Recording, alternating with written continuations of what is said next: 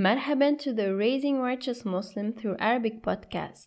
I'm Hannah, the host and founder of Arabic Nest, where I work to support and empower non Arabic speakers and Muslim families to teach their children Arabic following their natural development.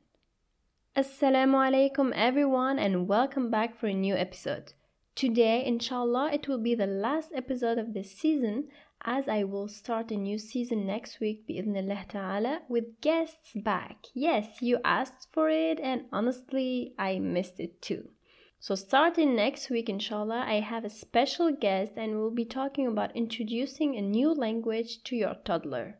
Now there will be a new feature included a Q&A session at the end of each episode. So if you have a question, DM me on social media or email us at info at arabicnest.com. I'm so excited about this new format and for you to discover and meet other inspiring moms and language passionate sisters like me. Also, don't forget to sign up to the waiting list of our brand new online courses about teaching Arabic following your child's development. The first online training is going to start sometime at the beginning of January bi'idhnillah ta'ala. And there will be inshallah four more trainings after that, each covering a different aspect. If you want to know more about the upcoming course, stay until the end of the episode as I will be giving you more detail throughout the episode, inshallah. So, I've talked a lot about Arabic learning in the past episodes, and today I want to touch on something extremely important. We all want to be successful in this dunya and in the akhirah. We want to be able to provide the best for our children while striving to get to Jannah. But don't you feel it sometimes feels so hard and so confusing? Am I doing the right thing? Is this enough? Will my child be okay? Sometimes, even with the best intentions, like they say, we aren't really getting where we want. Why? Because we are going about this the wrong way, or at least some of us are. I know this because this is something I struggle with, and I'm still learning, to be honest. We want results. We want to take action too quickly sometimes, and we end up being all over the place and overwhelmed. Well, today I'm sharing with you some of what I've discovered along the way and how we can set ourselves up for success in our Arabic journey bi'idhnillah ta'ala. Which is exactly what I will help you achieve in our upcoming online training, Getting Prepared, from our Teaching Arabic Following Your Child's Development course series. So, when we look at any teaching journey, what are the three common things we always find? For any learning to take place, we need a teacher, obviously, but also a student and a place where both interact. Now, these are the three major elements of any learning journey.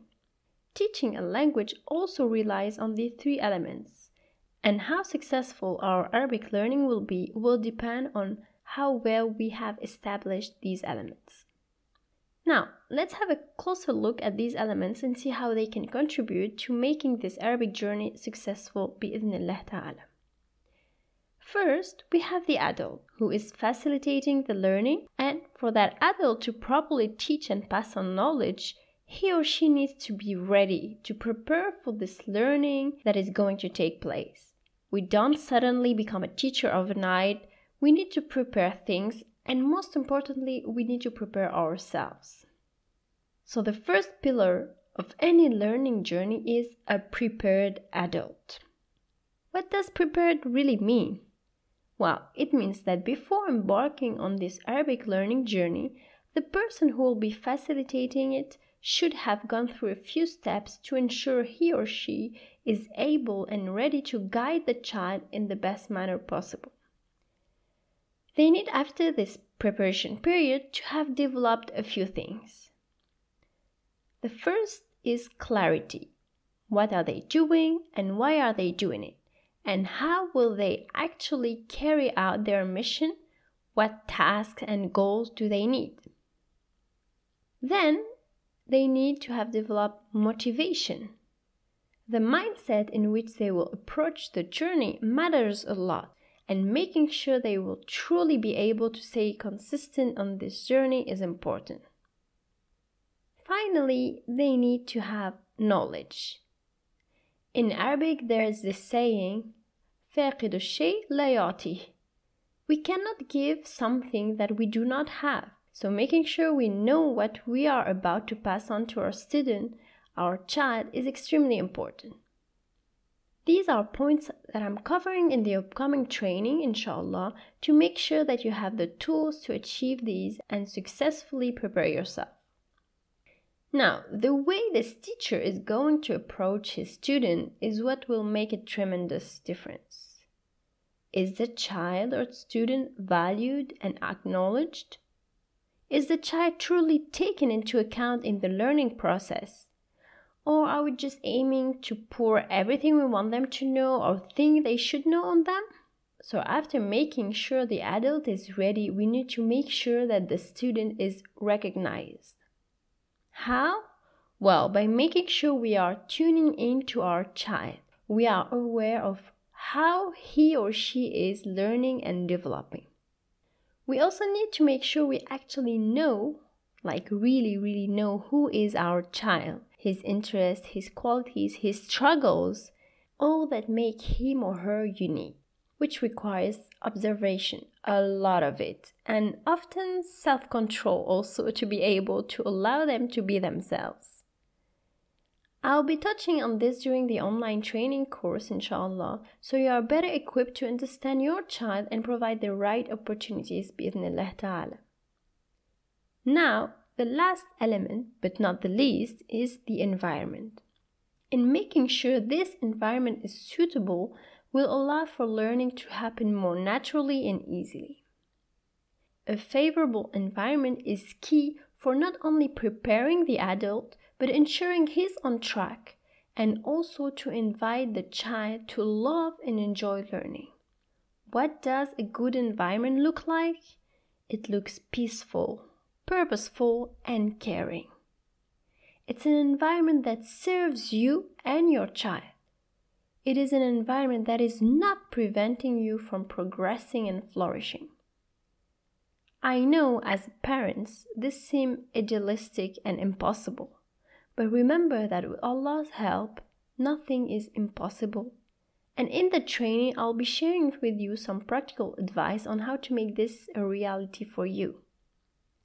So now you know, this online course isn't your typical Arabic learning class. It is a transformational journey that will allow for real change bi'idhnillah ta'ala.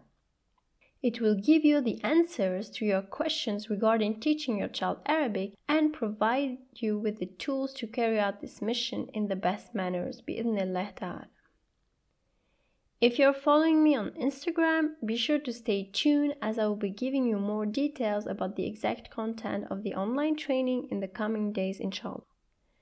But if you already think this is something that you need and want, be sure to sign up to the waiting list now with the link in the description below so that you, so that you make sure you won't miss out on this opportunity as spots will be limited because I want to work together as a team. I want to be able to share and encourage each other as a community. And also, signing up to the waiting list will give you an exclusive discount. So, if you enjoyed this episode, be sure to share it with friends and family who might benefit from it. And if you enjoy the podcast, be sure to rate it on whichever platform you are listening to so that more people can benefit from it too. I pray this episode was insightful and valuable. Until the next episode, Assalamu alaikum wa rahmatullahi wa barakatuh.